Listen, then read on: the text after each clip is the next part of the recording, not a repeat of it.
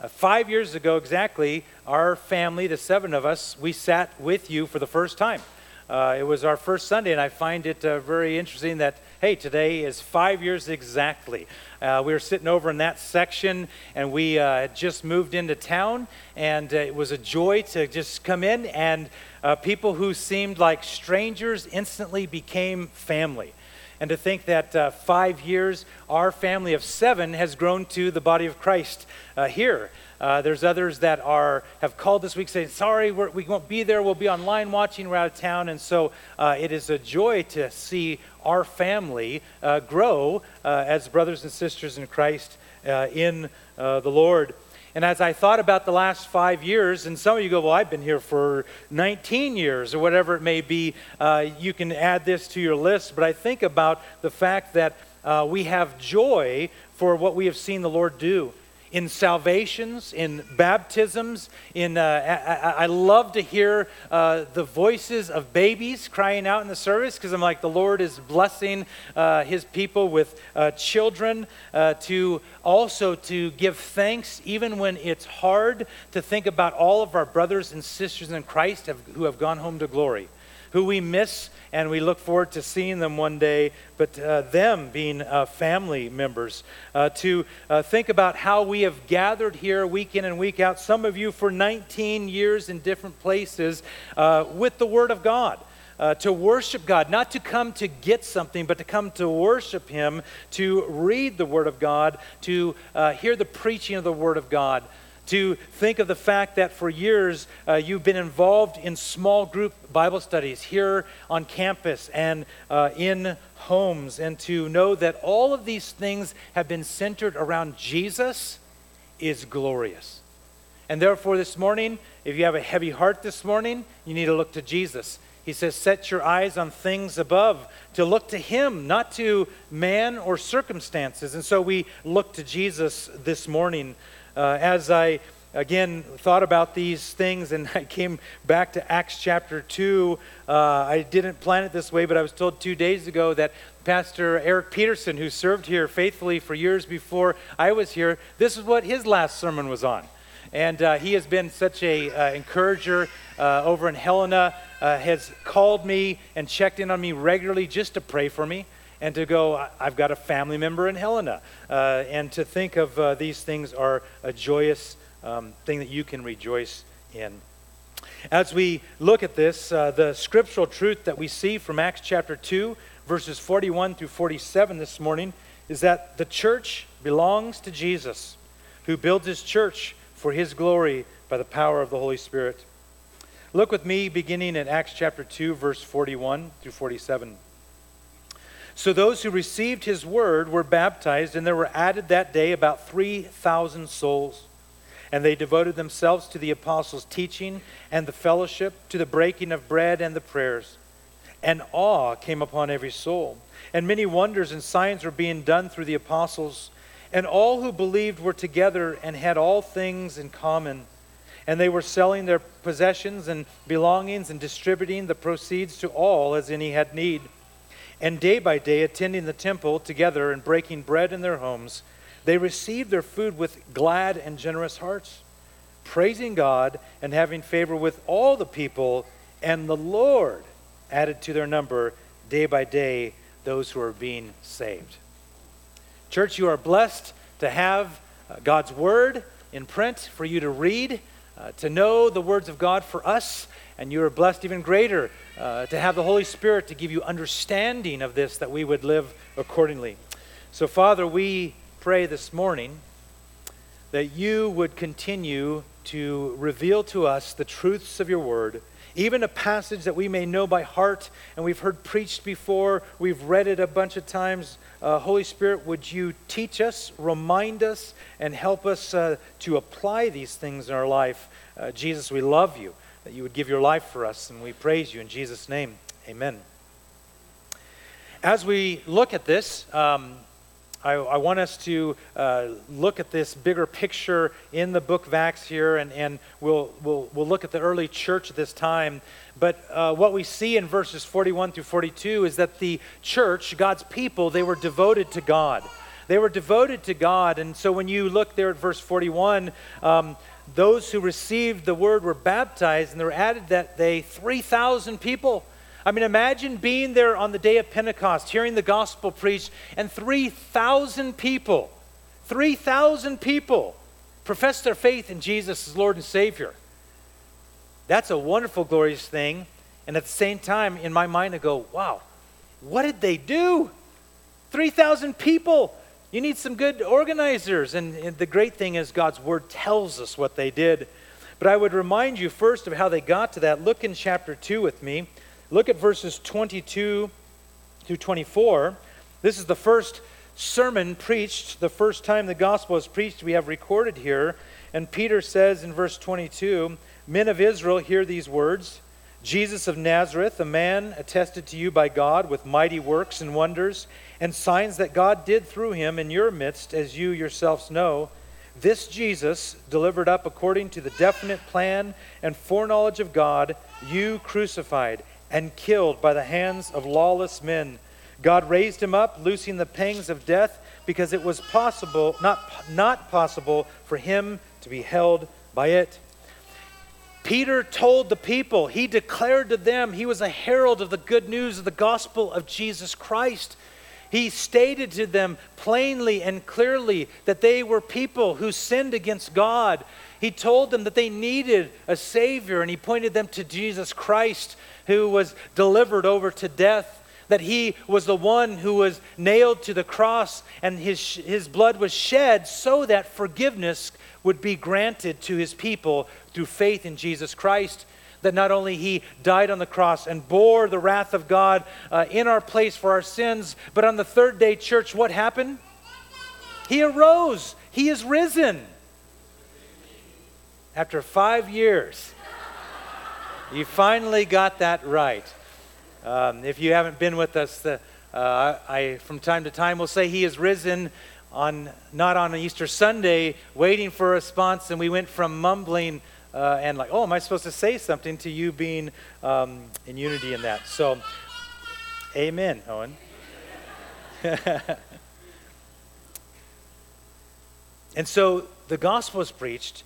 Look at the response in verses 37 through 39. It says, Now when they heard this, they were cut to the heart and said to Peter and the rest of the apostles, Brothers, what shall we do? And Peter said to them, Repent and be baptized, every one of you, in the name of who? Jesus Christ, for the forgiveness of your sins, and you will receive the gift of the Holy Spirit. For the promise is for you and for your children and all who are far off, everyone whom the Lord our God calls to himself to be struck in your heart that first time that you heard the gospel and the Holy Spirit revealed to you that you were a sinner in need of a Savior, remember that moment. Think back to that moment when we, were singing about needing, being desperate for God. That moment of desperation when you're like, I am a sinner before a holy God. Jesus, would you save me and forgive me? What a glorious moment you read here. 3,000. That's not something that any pastor, group of elders, apostles could ever do. It's the power of the work of God through the Word of God by the power of the Holy Spirit. And it's a joy to look in this room and to know so many of you who have professed your faith in Christ. And the Holy Spirit opened your eyes to the truth. And you said, I believe, Jesus, forgive me. And this is what we see here 3,000 of them. And so the question is, is what did they do? If you look here in verses 42, it says they devoted themselves to the apostles' teaching, to the fellowship, to the breaking of bread, and to the prayers. The first thing that they you see is this word devoted. Uh, this word uh, devoted is uh, a, a word that means to continuously or ongoing, continuously be steadfast or attentive to. They were continually devoting themselves to God Almighty. This was what you see in their life and their practice in everything they did and said. And yet, the church then and the church now is not perfect because we know as we've read and studied First John, we uh, will one day, when we're with Christ, uh, our souls will be made perfect and there will be no more sin that we battle with. And so we struggle and battle against the temptations of sin today, but by the power of the Holy Spirit, we walk in holiness and are led by Him. Uh, but we know that there was a devotion that marked the people of God then, that marks the people of God now. It says that they were devoted to the apostles' teaching. Church, let, let me ask you, what was the apostles' teaching? What did they teach? Any guesses? I, amen, Jesus Christ. And they also had the Old Testament. And so, what the apostles did is what Jesus gave them the example. When you read through Matthew, Mark, Luke, and John, when the people gathered to Jesus, not only did they see him do miraculous works, but Jesus taught them of the kingdom of God. In Luke chapter 24, when he's after he's risen from death to life and he's on the road to Emmaus with two other uh, followers of Christ, uh, they're wondering what's going on, and he's talking to them, and he explains to them everything in the law and the prophets, the Old Testament, is about him. So every single thing we read from Genesis 1 to Revelation chapter 21 is about Jesus, our Lord and our Savior. And therefore, that is why we are a people to be devoted to the apostles' teaching, which is found in the Word of God. In Matthew chapter 28, the Great Commission, Jesus tells them to go and make disciples. And one of the things that he tells them, though, is to teach them all that I've commanded you. So the apostles go on to teach the new believers everything they learned from Jesus. And they went on, and the gospel was declared, and the teachings of Jesus continued, and the Holy Spirit gave the uh, writers of the New Testament God's words to speak and or to write down so that we can have today. John chapter 14 Jesus says in verse 26 But the Helper, the Holy Spirit, whom the Father will send in my name, he will teach you all things and bring to your remembrance all that I have said to you.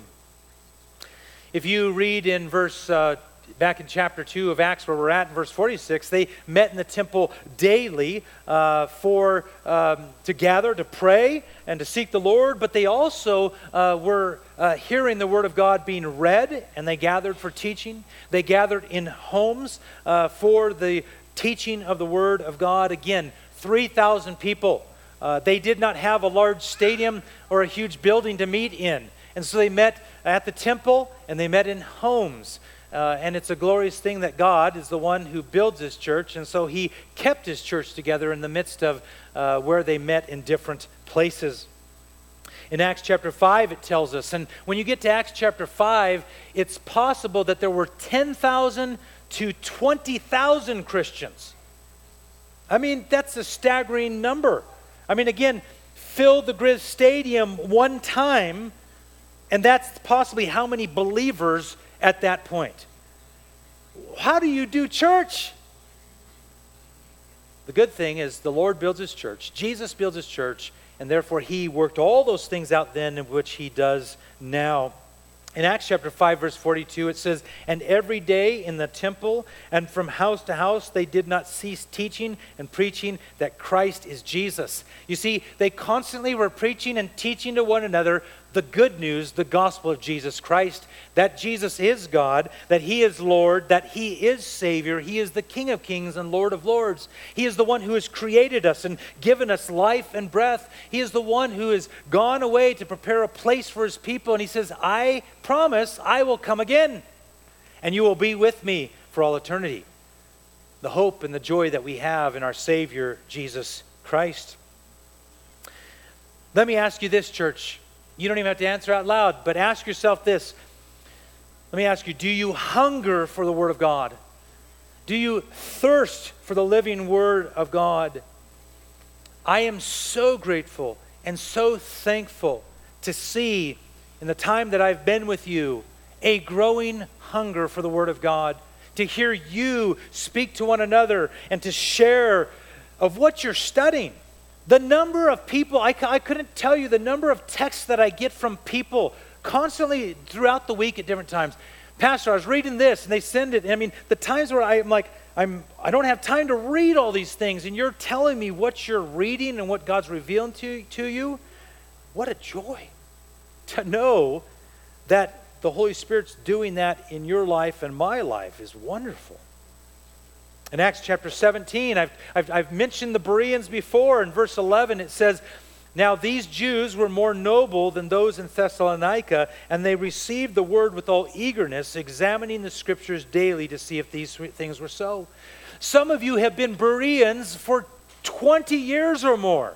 And some of you have been Bereans in the last few years. The Bereans, they were just a group of believers in the city of Berea, and they're noted here for being those who study the Word of God. And therefore, it is a joy to know that you uh, hunger for the Word of God and you study it. And so they were devoted to, the, to God through the apostles' teaching. And this, the second thing that they're devoted to uh, is to the fellowship. Uh, briefly, there in verse 42, the word is koinonia.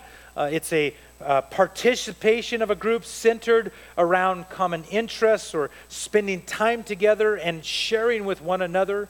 Um, it says that they had all things in common in verse 44 of chapter 2 here. And their common interest was who?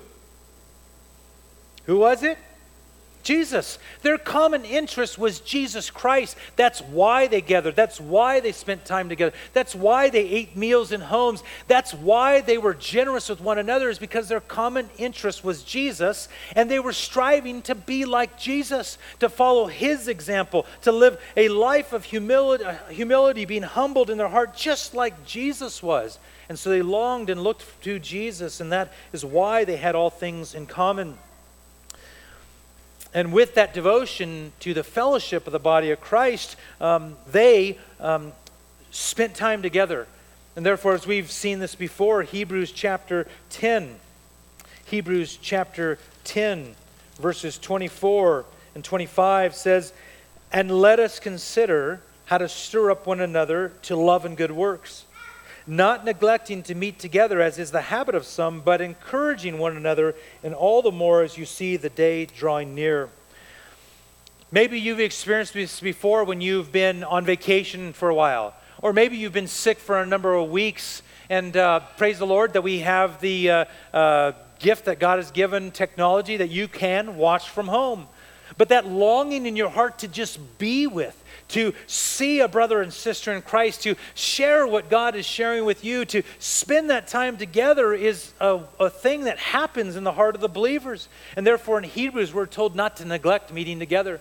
I'm thankful that even this morning, th- those who texted and said, hey, we're going to be watching online, we're out of state, we're out of this area here, um, that's encouraging. And I, and I look forward to seeing them when they uh, get back home. Uh, but there is the temptation in the world today for the church to stay online because, let's be honest, sometimes it's nice just to sit back and just veg and turn it on and watch from a distance. But the temptation, though, is also then to find a way like, oh, I've got some extra work I need to do, or I just don't want to be around those people, or that person said that. And so guard your hearts. And the Word of God says, don't neglect um, being together. Verse 42 they were devoted to the breaking of bread. In a few minutes, we are going to take bread and cup together and uh, again remember the cross and rejoice in salvation in Christ. But they ate meals.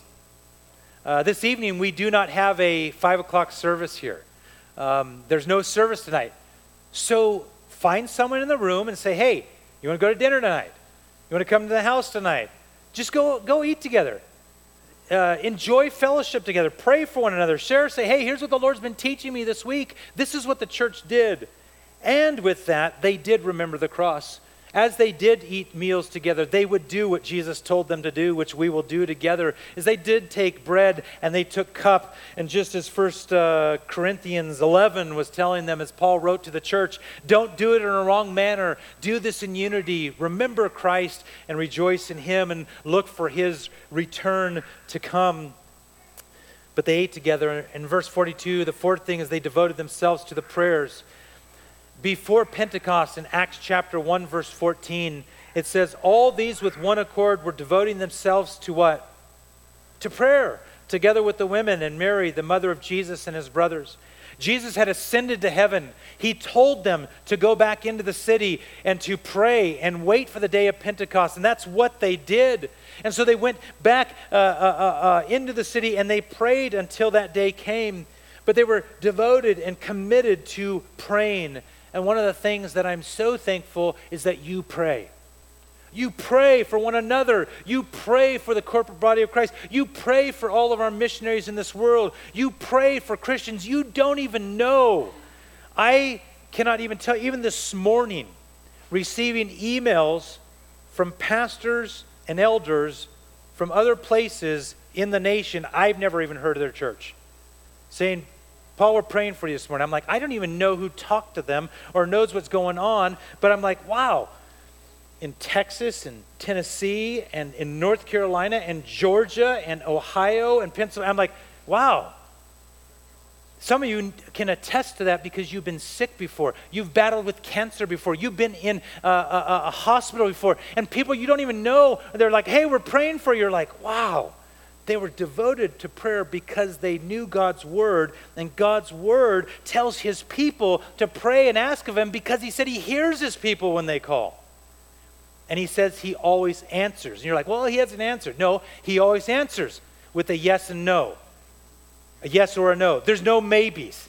He answers yes or he answers no. And the reason he answers no to our prayers is because he has a better answer. And so he's not going to give us the things that we pray for that we think are better. And so we praise God, our Father, because he does hear and he does answer. And they were devoted, and you are devoted, and we are to continue to grow in that devotion. Let's look here at verse, three, verse 43. They had all things in common. Verse 43 teaches us that they had all things in common. In verse 43, it says awe. It means reverent fear. It's a good dread or terror, as it, the word means came upon every soul, and many wonders and signs were being done through the apostles. They were filled with the fear of God. Church, that is a good thing for you to fear God. Not in a, uh, yes, the Lord can wipe us out in a breath, but the fear and the awe is of His glory, or as we were singing, His majesty to think that we would stand before our Lord and Savior one day. We would be clothed in the righteousness of Christ, and there's a holy, reverent fear that comes in our hearts because of the Lord Christ living in us. This is the awe that came upon them. 1 Peter chapter 2, Peter writes to the believers, and he says in verse 17, Honor everyone, love the brotherhood. And he says, Fear God, honor the emperor. In the midst of the believers that Peter wrote to, facing persecution from the emperor just because they believed in Jesus Christ as Lord and Savior. In the midst of all that, he says, Fear God. I would say that would be the right posture for every single one of us in every moment of our day because if we fear God with the reverent awe, then we're always going to be glory to God. All the glory to you. None to us because you are God and you are the one who gives us life and breath and you're the one who can take that life and breath away.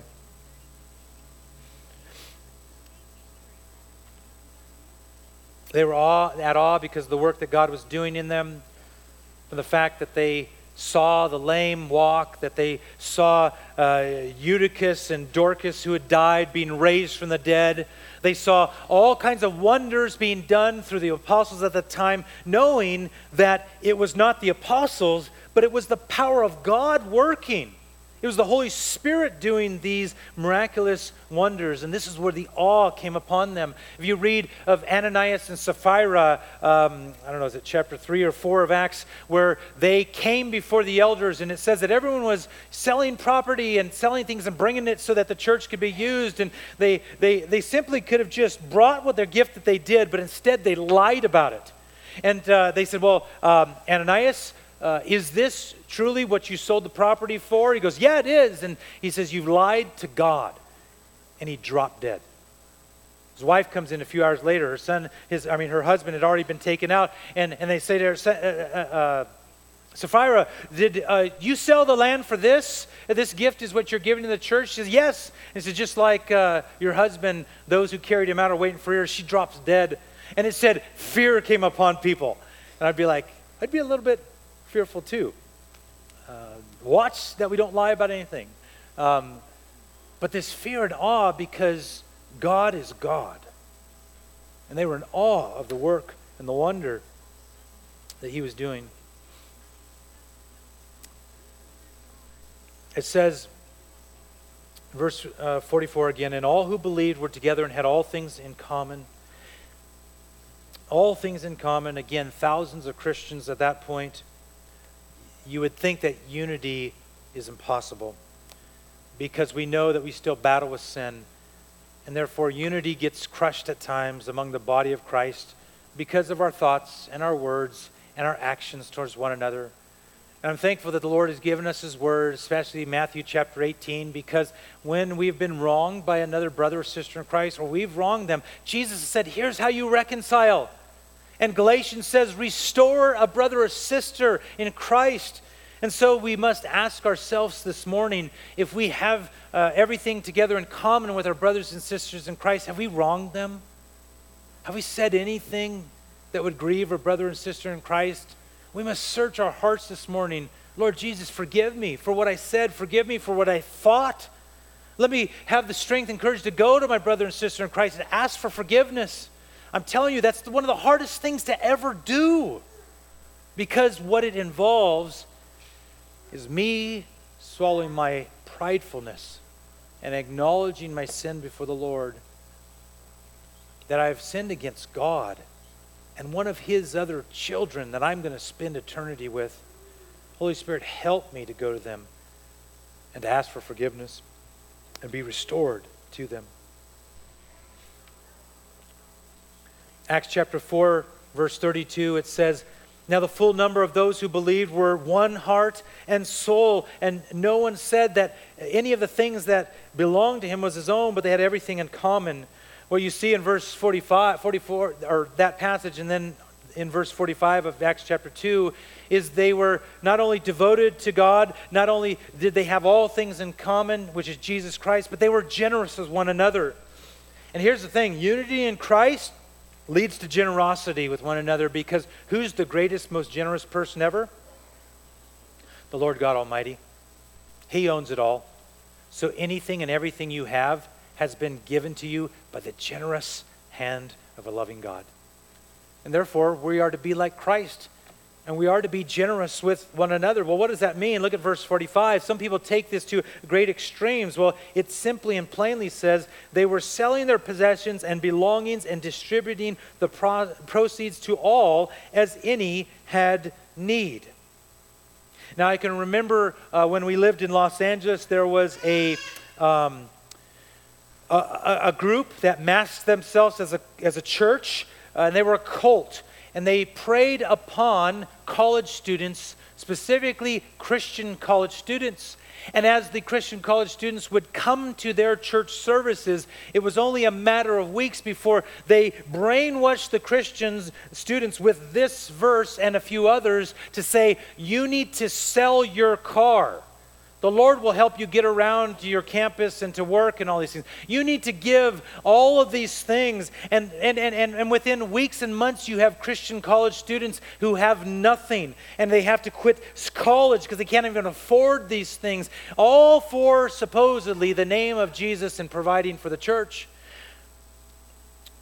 It does not say they sold every single thing that they had it says they sold their possessions. They gave as they had, as, as if anyone had a need, they gave to that.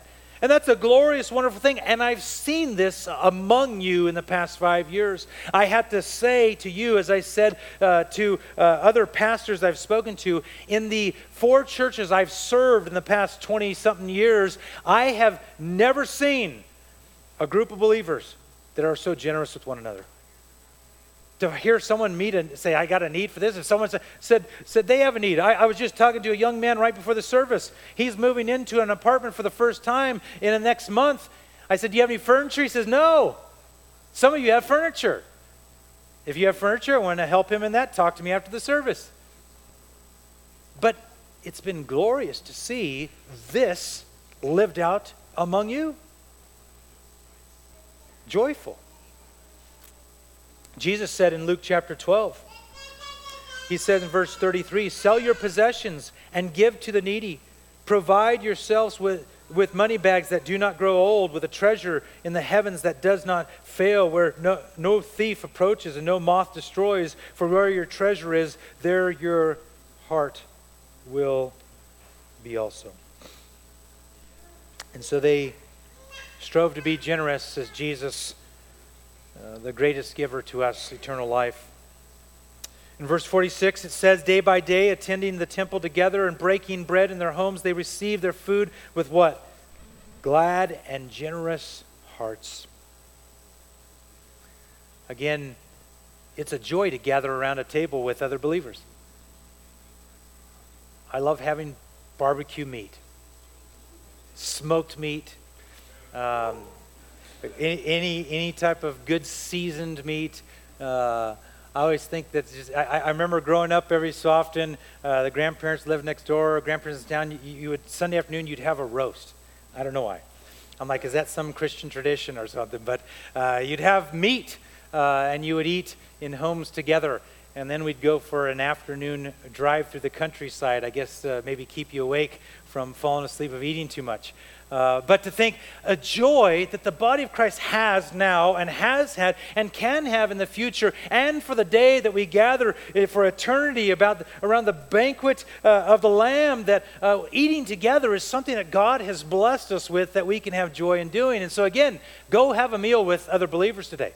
And bring some other non believers with you because you have no idea what the Holy Spirit will do in those moments. But be joyful together. And as you do that, even in moments that are hard, I mean, I think about uh, believers that have been a part of the congregation here that have gone on to be with Jesus. And to think about the memorial services that we've had and the joy of what God did in their life. And then to have a meal with them afterwards is a joyful thing, even in the midst of sorrow. And so they ate together. They remembered Christ as they gathered together. In the last verse that we look at, though, in verse 47, it says, Praising God and having favor with all the people, and the Lord did what? He added to their number day by day those who were being saved. The last point is this they were witnesses of God's saving work. Church, you have been witnesses of God's saving work in your lifetime as a believer anytime that you have seen anyone added to the body of Christ here or at another gathering because of their faith in Christ. You need to know and be reminded that it doesn't matter who got up and preached the gospel. It doesn't matter what program that they went and heard the good news at. It doesn't matter if they picked up the Bible on their own and read it. The fact that they came to faith in Christ is all a work of God. And the Holy Spirit has caused us, by opening our heart to understand the gospel and to see our sin and convicted by the Holy Spirit's work in us, and we go, Oh, Lord, I'm a sinner. I believe. Save me. And God gets all the glory. And as believers, we get eternal blessings. And so, God started His church he built his church. He had 12 disciples. Judas betrayed him. Matthias replaced Judas. There were 120 in the upper room after the ascension. On the day of Pentecost, 3,000 were added, and then more were added and you read through the chapters, they go from 3,120 to 8,120 to possibly 10,000 to today, millions of believers around the world. And still, we are the minority in a dark world where Satan is rampant. And so, you and I must pray for the hand of the Lord God Almighty that He would save. And at the same time, don't be lazy Christians. Because God's method of how he saves people is that the gospel is declared, and he says, You are to go and do that. Not to rely on a preacher in the pulpit. You are not to rely on a Bible study.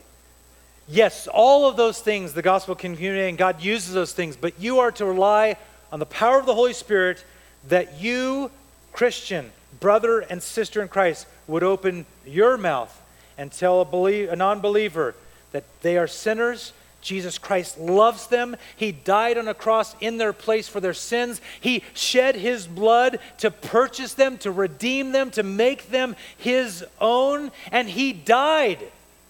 Before he died, he bore the wrath of God the Father meant for you and I. And in that tomb on the third day, he was raised from death to life conquering Satan, conquering sin, conquering death, and he's ascended to heaven. He's ruling and reigning now, and he said he will return. Church, you need to open your mouth. You need to tell people that gospel truth that the Holy Spirit might open their eyes. And they would say, Lord, save me. And we rejoice that another brother or sister in Christ has entered into the kingdom of God for eternity. Church, that is God's method, that is His plan, that is His way, and so may we be just like the early church when Christ started to build his church, as he's building it today, that we would stand for the name of Christ. We would never back down for the name of Christ, because in this world there are brothers and sisters in Christ who are facing persecution, imprisonment, death, and destruction, saying, Turn from Jesus Christ, and we must not, because Jesus Christ is the way and the truth and the life, and no one comes to the Father except through him. I look at my notes, and you know me, there's always so much more. Matthew 16, 18, said, Jesus said, And I tell you, you are Peter, and on this rock I will build my church, and the gates of hell shall not prevail against it. That is Jesus' promise. And so today in Israel, today in countries in Africa, today in countries and places around the world, Christians who are facing great persecution. In the United States of America, Christians who are facing persecution stand for the name of Christ. And God's promise is that the Holy Spirit will give you the words when you stand before councils, when you stand before judges, when you stand before those who want to take your life, to stand for and answer the name Jesus Christ. The last passage is in Matthew chapter 5.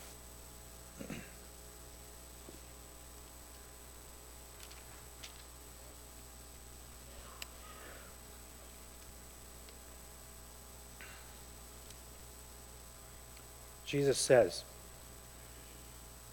You are the light of the world. A city set on a hill cannot be hidden. Nor do people light a lamp and put it under a basket, but on a stand, and it gives light to all in the house. In the same way, church, let your light shine before others so that they may see your good works and give glory to your Father who is in heaven. May we be reminded this morning the church is not a building, the church is not a meeting space, the church is not a bank account, the church uh, is, is not physical things of this world. The church are brothers and sisters in Christ who have been redeemed by the blood of the Lamb. Would you pray with me?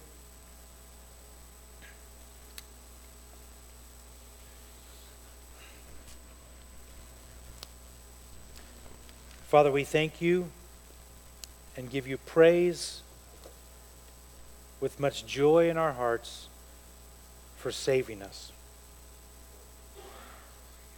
We thank you, Jesus, that you would go to the cross for us.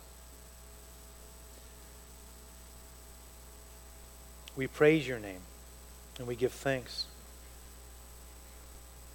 Father, we pray and I ask, Lord, that if there's anyone in the room that have heard the gospel preached to them today, who are far from you and not saved, today, Lord, may it be the day of salvation for them. May they, in their seat, even right now, realize their sinfulness and realize your holiness and that salvation is through you, Jesus. Father, I pray that your Spirit would move them to call out to you for salvation and they would be saved.